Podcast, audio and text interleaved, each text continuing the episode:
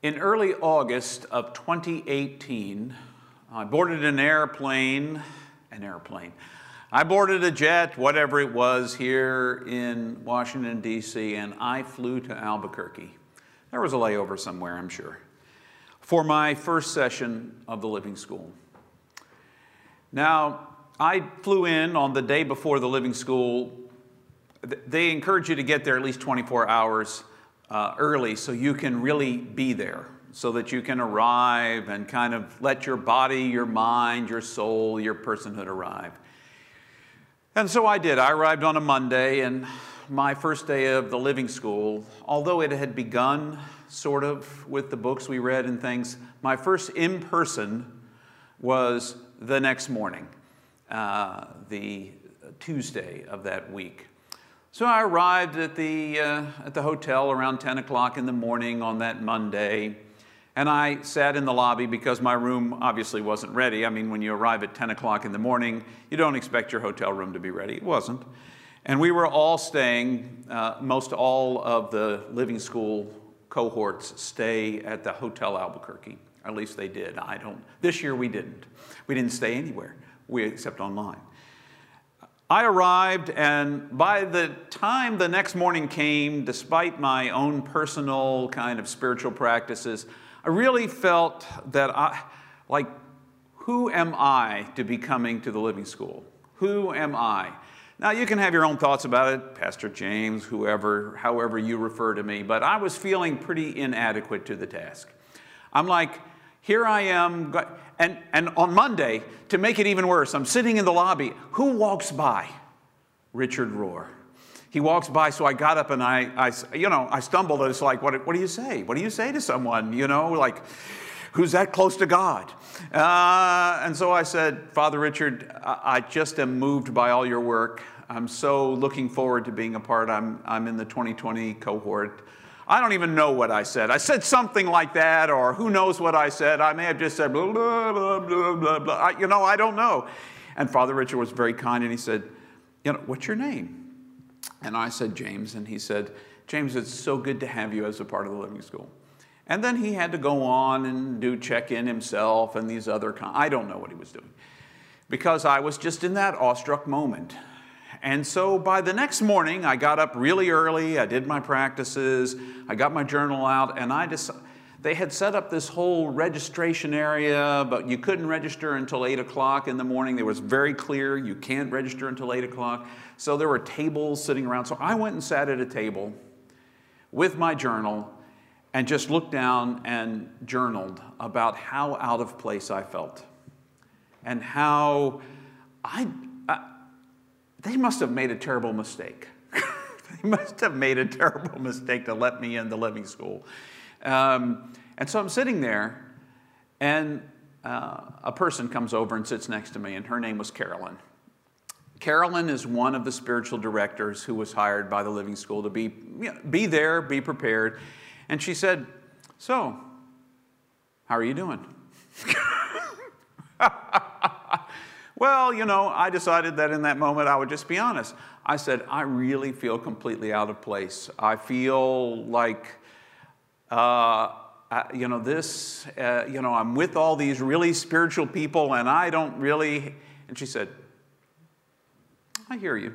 A lot of people feel that way on the first day. Let me just sit with you. Tell me how you got to be here. And so she listened to my story. And by the end of our conversation, all of uh, all of my um, fears were temporarily allayed. You know, I mean, by, you know, by lunchtime, I was feeling the same thing all over again as I went into this large gathering, and there was Richard sitting on the podium, and there was uh, Jim Finley, who I had no idea who that was, and there was uh, uh, Cynthia Bourgeault. I, I had read her book, so I'm like, you know, in awe. Were, this, is, this is these spiritual people. And and I remember thinking, hmm, hmm, I'm with spiritual celebrities.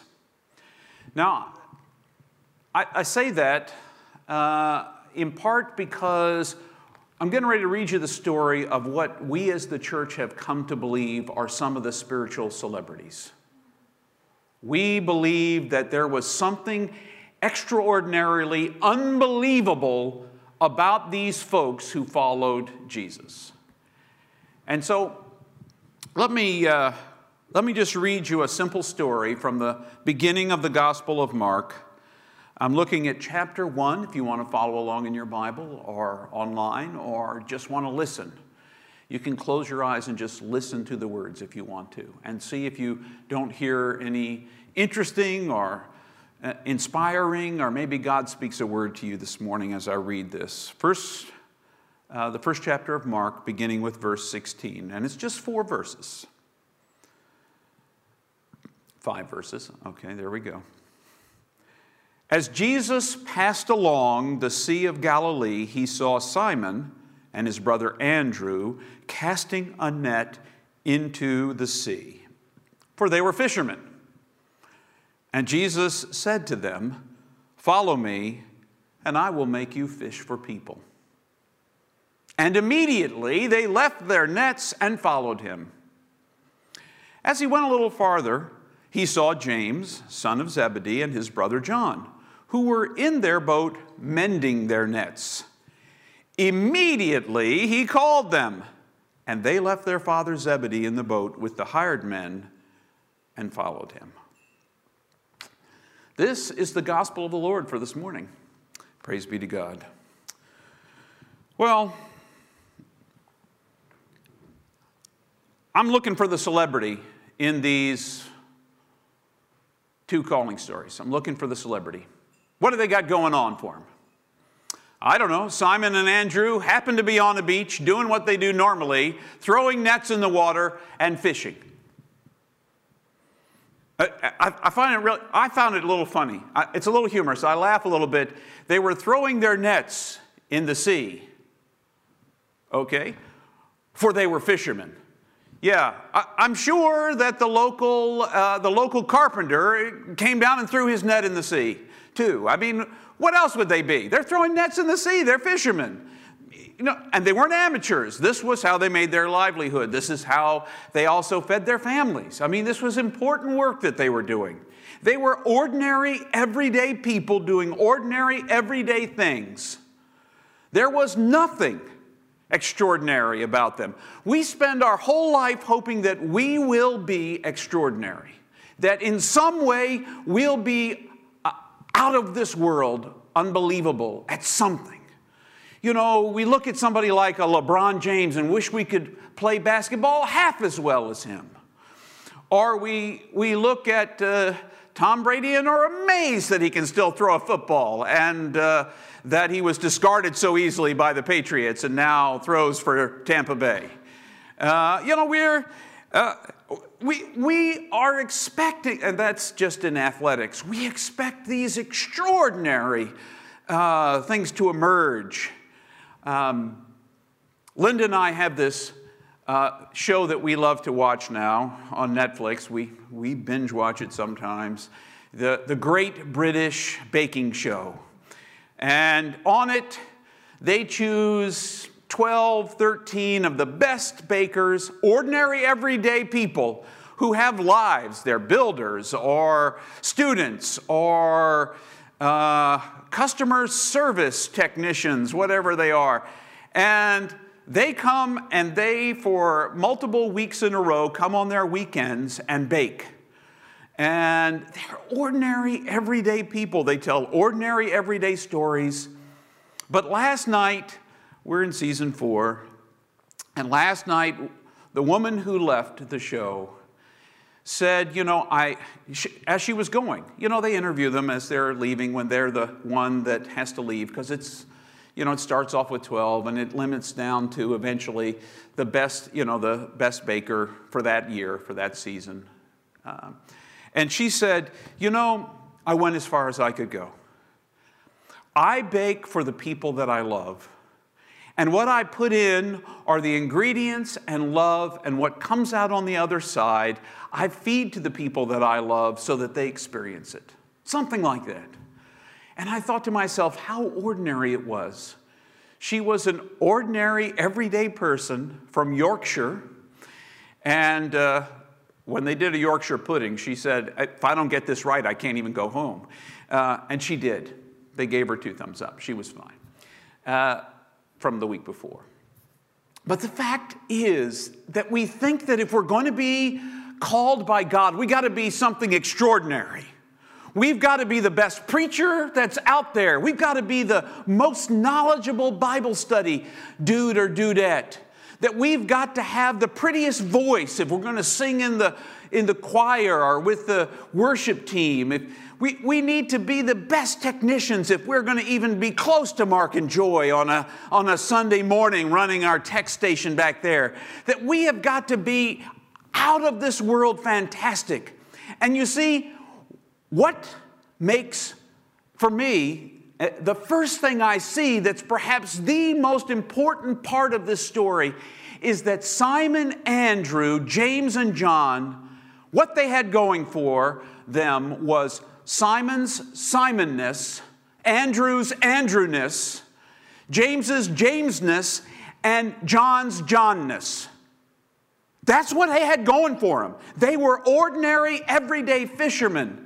They weren't religious scholars. They hadn't studied the Bible for their whole lives, uh, other than what was normally a part of, uh, of their Jewish lifestyle. They just lived normal, ordinary, everyday lives. And for some reason, Jesus called ordinary people to do extraordinary things because God was with them in doing them. And they weren't alone in doing it. God calls ordinary people. So if you're an ordinary person, guess what? You're called. ordinary people get called, not extraordinary people. You know, people tell me sometimes, James, we love your messages. They're so real. They're so, you're such a great preacher. I'm not a great preacher. Now, listen, I'm not downing myself. I'm not a great preacher. I bring my ordinary self to this place every Sunday morning and I just lay it out there. This is what I've struggled with during the week. This is what I'm thinking. I'm one of you. I happen to be a pastor. That's my title. That's my placing as a part of this community of faith. But the bottom line is, I'm an ordinary guy, just like all of you. I put these pants on one leg at a time this morning. I don't glow in the dark. I can't walk on water. And when you turn the lights out, there is no glowing halo over my head, as much as I might wish for one. Unless I, you know, buy one of those ones that you can turn on and off you know, magically, you know, using uh, your powerful uh, home kit or whatever. The bottom line is, I'm ordinary, just like you. And I bring my ordinariness every Sunday morning to this space. Not because, and, and I'm not denigrating myself, God loves the ordinary. You, we're the ones that choose to label some things extraordinary. I bet you, uh, well, I don't need to go there. I don't need to go there. For all of our idolizing and hero worship of those first disciples, or of athletes today, or of great speakers who give the best TED Talks, who inspire us so much, in the end, every one of us brings ourselves to the moment, and that's the best you've got. And you know what? For Jesus walking down the beach, Simon's ordinary everydayness as a fisher person, uh, and Andrew's and James and John's, all their ordinariness was just what he wanted. You know, we think that he looked somehow deep inside of them. In fact, I was convinced of it, you know, long ago, that he looked at these, and there was something extraordinary in there that uh, we just don't see. We, we couldn't have seen it if, you know, if we were walking with Jesus, we wouldn't have seen it, but Jesus saw something in them. He saw them, and He loved them. And you know what love does? It changes us. It changes us. When we feel loved just for who we are, we start to walk a little taller. And we feel a little bit more comfortable loving others because suddenly I'm loved, and if I'm loved, I can love somebody else. And maybe somebody else would like to receive that love. And you know what happens? Then it gets contagious. That's something we have to be careful about talking about these days contagion. But love is contagious. Just like a smile is contagious, just like a yawn is apparently contagious. I'll try not to yawn right now. But love is contagious. When I feel loved and I turn that love out on somebody else and that person feels loved, then it overflows and they can't help but turn that love out to somebody else too. Half of our problems in the world is that most of us don't feel loved. And so what we turn out on other people is our unlovedness. That's why we've got to have enemies. That's why we've got to hold off people at a distance because we don't feel loved enough and we want to make sure they don't either. Or we don't feel like we've got anything to give, that all we are is ordinary people. And that's all God wants from you. Be the ordinary person you are. Look at how Simon turned out. If you follow the story, and the reason why I've called Simon out is yes, his name gets changed to Peter and he's a foundation of the rock of the church and all that kind of stuff. Listen to the idiotic things the boy says. If you just read any of the Gospels and find Peter, Peter says wacky things. Whatever comes to his mind, he just says it in the moment. He was probably a seven. I'm convinced he was a seven through and through. Whatever comes to their mind, they just say it. And if it hurts somebody else's feelings, oh well. And then they have to think, well, maybe I ought to think before I talk. yeah, seven. Give it a shot. The bottom line is how much more ordinary can you be? How much more ordinary can you be than a, than a Simon or an Andrew or a James or a John or a Thomas? They're ordinary people like you and me, and God wanted them.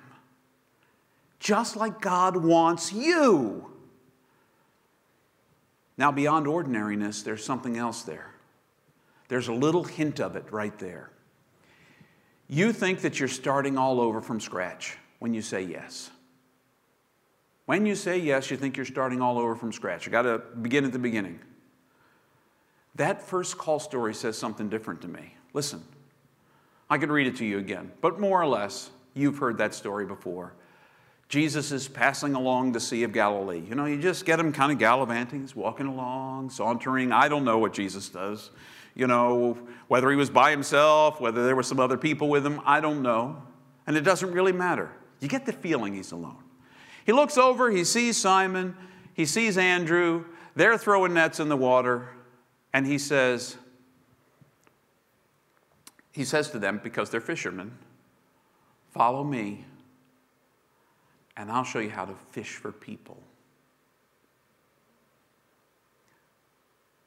All this life of fishing had prepared them for the fishing part.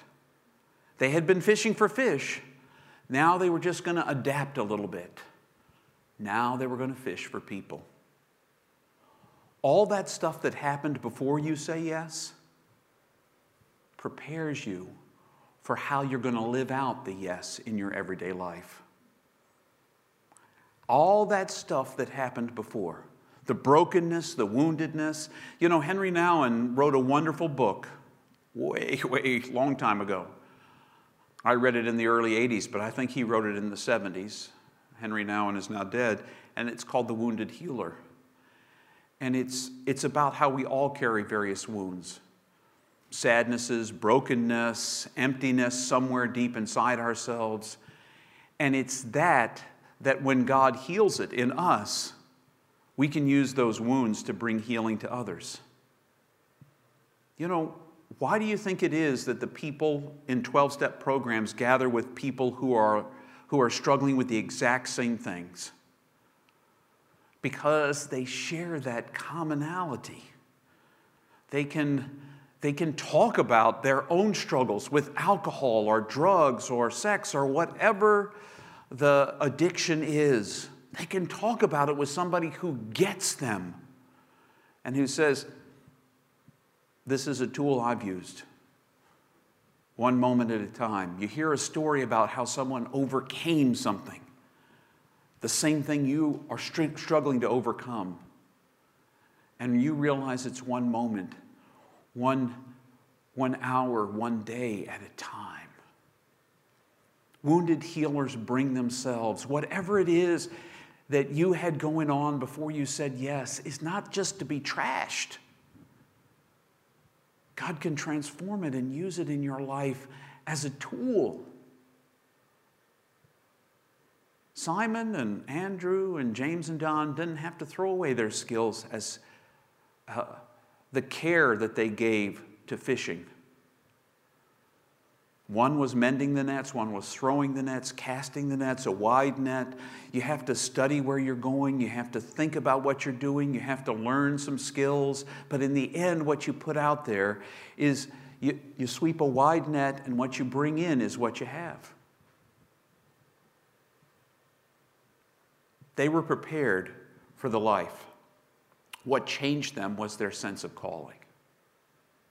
So, what if you're a lawyer?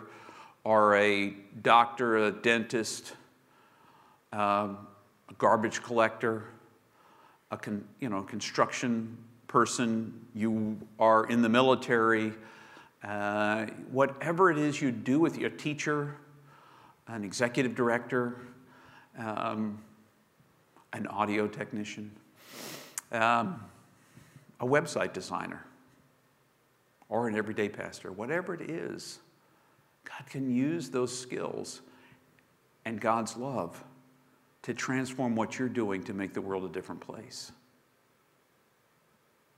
Because you see, God sees in you, you what, what makes you you. And that's what God wants.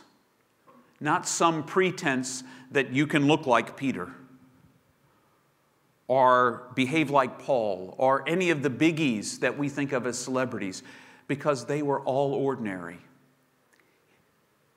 And my third point is exceptionally short. Their whole qualification was they said yes. They said yes.